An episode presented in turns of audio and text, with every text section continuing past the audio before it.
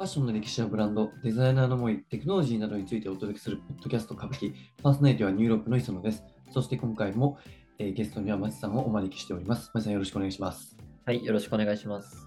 ろしくお願いします。では、えっと、三宅一生さんについて、えーまあ、どんな方かっていうところは最初はお伺いしてきたんですけども、えっと、今回はその、まあ、ブランドラインがいろいろあるとは思うんですけど、その主要なところっていうところを押さえて今回はいただいているような感じですかね。そうですね。まあ、うん主にこう公式ページに並ぶ LINE から7つほどピックアップしてきました。7つ、はい。はい。ありがとうございます。結構たくさんありますもんね。まあ、そうですね。結構たくさんあるし、それぞれ濃いので、結構長期戦になるかなという。そうですよね。その一世三宅ってついてるブランドだけで7つぐらいはあるって感じなんですよね。そうですね。はい。なんかそれ以外のグループのブランドとかも取り出したらもうすごいですよね。まあ、結構ありますよ、本当わかりました。じゃあ今回はちょっと主要なラインをちょっとお伺いしていければと思います。はい。はい。まあ、皆さんが大体聞いたことであるであろう、こう HOMME PLISSÉ とか、うん PLEATS PLEASE とか、 A-POC とかも登場してくるんですけど、うんうん。まあ、結構マニアックなラインもあるので、はい。まあ、今回この各ラインをおさらいしていく上で、はい。一世三宅の知識を深めてくれたらなと思います。はい。ありがとうございます。はい。じゃあまあまずはもうブランドの根幹である本ラインの一世三宅から。はい。お願いします。まあこちらはですね、立ち上げ当初から一貫して一枚の布っていう考え方をテーマに服を作ってます。はい。うんでまあ体と衣服のより良い関係を求めて、多岐にわたる研究だったりとか、うん。うんそして最初の回でも触れた糸から素材を作って服を作り始めるっていう緻密な作業を続けてるんですよね。はい。なんでこう今までのブランド、まあ、特に当時で考えるとなかなかレアなラインだったんですけど、へーまあ、結構もう今でも他のブランドでは存在しないようなクリエーションに挑んでるラインですね。ああ、そうなんですね。なんか例えばなんかどういったものとかってありますか？えっとまあ一世の場合は本当に糸からその各研究チームとかうん。デザインのチームとかですごい話し合いをするらしいんですよ。うん。この糸はこう使ったらうん。こういう素材になるよとか、すごい試行錯誤をするらしいんですけど、はいはい。まあこの生地を当てて服を作ったりとか、そういうことは結構聞いたりするんですよね、僕も。うんうんけどなかなかこう糸から、うん一から作るラインって、まあ今は割と聞き馴染みのある言葉になってきたんですけど、当時だと珍しいんですよね。でしかも全く縫製がない一枚の布の服だったりとか、それすごいですよね。すごいですよ。うん。もうその服ってこう各パーツをパターンごとに作って生地を当てたりするんですけど、うん。一世の場合はもうそのそもそも服を1枚として作るんでうん。もうそこからまず結構そのユニークな服作りをしてるんですよね確かにもう、なんか着て、もう最初のところが違いますね、確かに。そうなんですようん。なんで他のブランドと被らないしうんうん。結構その一世三宅イコール個性的って思ってる人も中にはいると思うんですけど、あ、僕も多分その一人ですね。うん。そういったところがこうやっぱ出てますよねうん、あと、なんかさっき気になったんですけど、その研究チームがいるっていうのも、なんかこう、ファッションブランドではすごい、ああ、う。そうですね。あのーまあ、また来後の LINE で紹介するんですけど、うん。リアリティラボっていう研究チームがあったりするんですよ。それすごいですよね。そうですよ。そこはもう糸からもそうですし、うん。染料の研究だったりとか、はい。そもそもなんかもう科学室かなっていうような 研究をしてるので、なんか今まで今までのブランドとかではそういったのもなかったんで、そうですね。なんかまた違う観点で服を見てるので、深さが違いますよね。そうですよね。あ研究チームがあるんだっていうのが。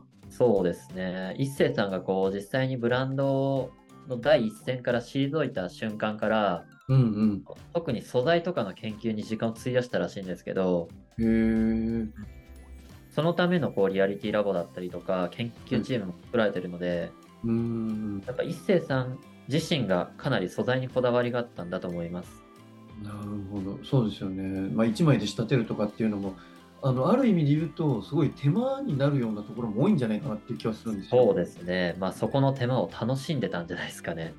ああ、すごいですね。だからこそこう一世にしか作れない素材とかパターンっていうのがあるんだと思うんですよね。なるほどそこがその一世にしかないっていうすごいところがあって、最初おっしゃってたところに通じるわけ唯一の本当にもう一世にしかない強み。ああ、なるほど。よくわかりました。はい。でまあこの一世三宅っていうラインではレディースメンズともにはい。まあフリーでやっぱり機能性と着やすさを重視してるんですよね。うん。なんで、まあ、その一世三宅のその着やすさだったり着心地っていうのを味わいたいならこのラインがいいですし、はい。最初の研究してるって言ったのもそうなんですけど、はいはい。最先端の技術を味わえるのがやっぱり本ラインの魅力ですね。うん。うん、で一番トップランカーというところの立ち位置で。まあ、ハイエンドのラインで、うんうんうんここは確実にそのコレクションとかでも見ておきたいところですね。一世の素材のはい。その一つにプリーツっていうのがあると思うんですけど、あの、こう、ひだというか、そうです。縦にひだが入ったりはい。するもの。で、はいまあ、結構プリーツのアイテムじゃないの？一世って思ってる人がほとんどだと僕思ってて、そうですね。はい。僕のショップ、その、もともと働いてたショップに来る人も、はい。プリーツのパンツありますか？とか、ああ。プリーツのトップスとかもあるんですけど、それを探してくる人が多かったんですよ。ああ、じゃあもう、それをめがけて、プリーツの一世三宅だみたいうな。そです。プリ一世といえばプリーツだろうみたいなあ印象を持ってる人が多いので、あ。はい。まあ、それはこう、プリーツプリーズ一世三宅の影響が強いと思ってるんですよね。ああ、そういったプリーツに特化したラインがあるって感じなんですかね。そうなんですよ。うんうんで、これがまあ、レディース主体のプリーツを使用したアイテムを展開するラインになるんですけど、はい。このプリーツのメンズバージョンが、はい。一世三宅ですね。あ。プリーツでそれぞれ各分けてあるんですけど、はい。まあ、結構レディースのアイテムを着てるメンズの方もいますし、うーん。逆もしっかりって感じなので、ああ、そうなんですね。まあ、一応分けてるけどってとこにはなります。あー結構こう境目は解けてる感じそうですね。まあ、曖昧って感じです。うんうん。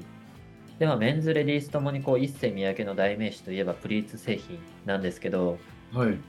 まあ、プリーツプリーズからこう、プリーツといえばのアイテム展開してるものがほとんどで、うーん。で、実はこの今では代名詞となったプリーツも、うん。開発するのに実は5年の歳月もかけたらしいんですよ。あ、やばいですね、5年は。めちゃくちゃかかってますよね。一つの素材を作るのに5年ですからね。はあ、なんか、なんかこう目指すものがあったんですかね、5年も続けれたっていうのが。まあやっぱその、うん一星さん素材のこだわりっていうのがやっぱ強い方なので、うん。結構納得がいくところまで作り込んだんだと思います。あでまあじゃあ実際その研究によって生まれたプリーツって何がすごいのかっていうと、ーうんうんうんこう、まず裁断と縫製を済ませたものに直接プリーツ加工を施してる点なんですよね。うん。はいはいはい。でまあ通常のプリーツ作るときって、うん。生地の状態から加工を施して、それを服にしていくんですよ。ああ、なるほどなるほど。はい。なんで、まあ、その、そもそもうん。生地の状態から服を作っていくんで、うん。そこがその今の一世と加工の過程が違って、うん。一世の場合は、うん。例えばシャツができましたってなったら、うん。そのシャツにプリーツ加工を施すんですよね。出来上がったものにっていう。ものに。そうなんですよ。うん。なんで、そもそもそこのその過程が全然違うんで、うん。一世のプリーツのアイテムって独特なそのシルエットになるんですよね。なるほど。なんて言うんでしょうね。僕もこの説明どうしようかなって思ったんですけど、うん。例えば、はい。シャツを、ボックスシルエットのシャツを作ろうとしたときに、プリーツで。うん。もともとプリーツ加工をかけてる素材のものでボックスシルエットを作ろうとしたら、うん綺麗なボックスシルエットのものが出来上がるんですよ。ああ、はいはいは。ない負荷がもうかかってないんで。うんうんうん。でも、一世のもので、例えばボックスシルエットのシャツ作ろうとしたら、うん。シャツができました。その後にプリーツ加工を施すんで、うんちょっとこう、あんま計算してないっていうとちょっと違うんですけど、うん歪んだシルエットになるんですよね。なるほど、なるほど、なるほど、なるほキュッとなるっていうか。ど。はい。そのプリーツってこう、縮んでるというか、そうです、そうです。縦に寄ってるものなんで、そのまままあやっぱりこうっていうんですかね。そうですね。意図しないシルエットになる部分がやっぱちょっとは出てくるんですよ。うーん。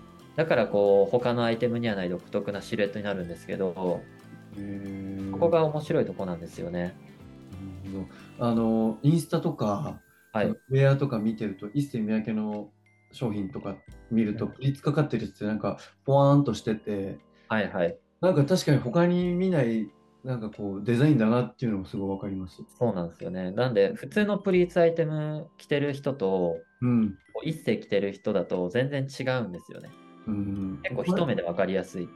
これはもう本当にちょっと見ていただくしかないかもしれないですね。そうですね。これはもうなかなか言葉だけじゃ伝わらないので。実際見てもらった方が早いかなと思います。確かに。はい。あと、まあ、こう、一世のプリーツってうんうん。100%ポリエステルで作られてて、はい。伸縮性がすごいいいので、着心地はもちろん良好だし、うん。しかも自宅でこう、まあ、雑に洗濯してもめったに形が崩れることないので。そうなんですよ。しかもこう、プリーツかかってるんで、そもそもアイロンいらないじゃないですか。ああ、そっか。はい。で、しかも畳んで収納してもシワが気にならないので、もう最初からシワだし。そうなんですよ。はい。なんでもう、そもそも実用性に優れてるっていうか、はあ。もう一世、三宅さんが作りたい、その服作りの理念とうん。一致してる素材になるんですよね。へだから結構こだわったんじゃないかなと僕は思ってます。え。すごいな。そう。で、このプリーツプリーズがすごいのは、こう、シワになりにくいとか、うん。実用性だけじゃなくて、うん。うんまあ、プリーツってやっぱ伸縮性すごいので、体型を選ばないだったりとか、うーん。そもそも旅行に行くときに畳んで、雑に畳んで持ち運べるだったりとか。自然とこうフィットしてくれる、はい。ボディに寄り添うようなシルエットとか、うん。こうその一つの素材でたくさんの長所を兼ね備えてるところなんですよ。なんかデザインも機能性もそうです、そうです。もういいとこ取りみたいな。考え抜かれてますね。はい。なんで、このプリーズプリ、プリーツプリーズこそ、僕は一世三宅のその実用性とアート性の両立が伺えるラインだなと思ってます。ああ、なるほうんど。だから5年、5年もかかったわけですね。そうですね。結構ですね、その研究にかかったポイントっていうのが、うんうんまあ、その調べていく上で、なんとなくここなんだろうなってとこがあったんですけど、うん。はい。プリーツ加工の調整って、そのうん熱のか、熱の温度調整うん。とかでするらしいんですよ。で、プリーツは合成繊維のこう温めて形を変えて、うん。余して形を固定するっていう性質を利用して作っていて、えー。この温度の調整が少し違うだけでも、うんうん。プリーツの持ちが変わってくるらしいんですよね。こう、一回洗濯したら落ちてしまう温度調整だったりとか、うんうんうんうん。逆に洗濯しても、こう、十分持ってくれる。で、畳んでもシワにならないとか、うんうんここ辺の微調整がすごい難しいらしくて、うん。多分ここが一番時間かかったんじゃないかなと思ってます。なるほうん。ど。確かに着て、こね、はい形崩れてしまったらね、なんか、うプリーツじゃなくなりますからね。そうですよね。伸びちゃってるってことですもんね。そうです。シワの服だなみたいに見られる可能性もあるんで、ああ、そっか。まあ、だからやっぱこう長年時間がかかったんだなって思いましたね。はあでもうこのプリーツ加工自体特許を取ってるんですよ。へえ。なんでもうそもそも一世しか作れない。だからこそこのプリーツプリーズは一世三宅っていうブランドを知る上でうん。一度は絶対体感しておきたいラインの一つかなと思います。それ体感しときたいですね。もうここでしか味わえないプリーツっていうのが確実にあるので、うーん。なんか洋服ブランドであまり特許取ってるっていうのそんなに聞かないので、そうですね。まあ、あんまり聞かないですし、多分それほど当時画期的なうん。デザインだったので、真似するとこが多かったんじゃないかなと思うんですよね。ああ、ありそ だからこう、もう独自のものだよっていう風に証明した方が、う。ブランド的にも良かったんでしょうね。へえ。そう、なんで、プリーズフリーズはもう、ぜひ一回見てほしいですし、はい。実際に手に取ってほしいですね。うん、そうですね。あの、やっぱり、えっと、一世三宅だなって思う商品って、やっぱそのプリーツ、プリーツ、プリーツ、プリーツなのかわかんないですけど、プリーツのものだったりするんで、そうですね、はい。それが多分プリーツ、プリーツなんだろうとは思うんですけど、うん。うん。結構海外の人とかも着てるイメージなんですけど、ああ、着てますね。特にその、今でこそメンズも馴染んできましたけど、うん当時は特に女性からの人気が多かったみたいで、うん。うん、そうですよね。なんでまあその、まあ、体型を選ばないっていう話もあった通り、うんうん。女性ってその生活だったりとか、それこそ結婚したりとか、うんうん。お子さんを育てる上でとか、こう結構その体型に悩む方が多いじゃないですか。はい。なんでそこ辺のこう悩みにもちょうど答えれるような服作りしてたのかなっていう。うん。消費者に寄り添ってる感じですね。そうですね。うん、なるほど。ありがとうございます。はい。プリッツプリッツ、すごいです。すごいですね。はい。でまあちなみにそのプリーツプリーズ並みにすごいラインがもう一つあって、もうあ、まだすごいやつなんですか？あるんですよ。マスさん、ちょっと結構いい時間になってきたので、一旦ここであそうですね。長かったですね、結構。はい。はい。じゃあちょっとあの今回、えー、伊勢三宅のドライン編前編はここまでというところで、はい。はい、ありがとうございました。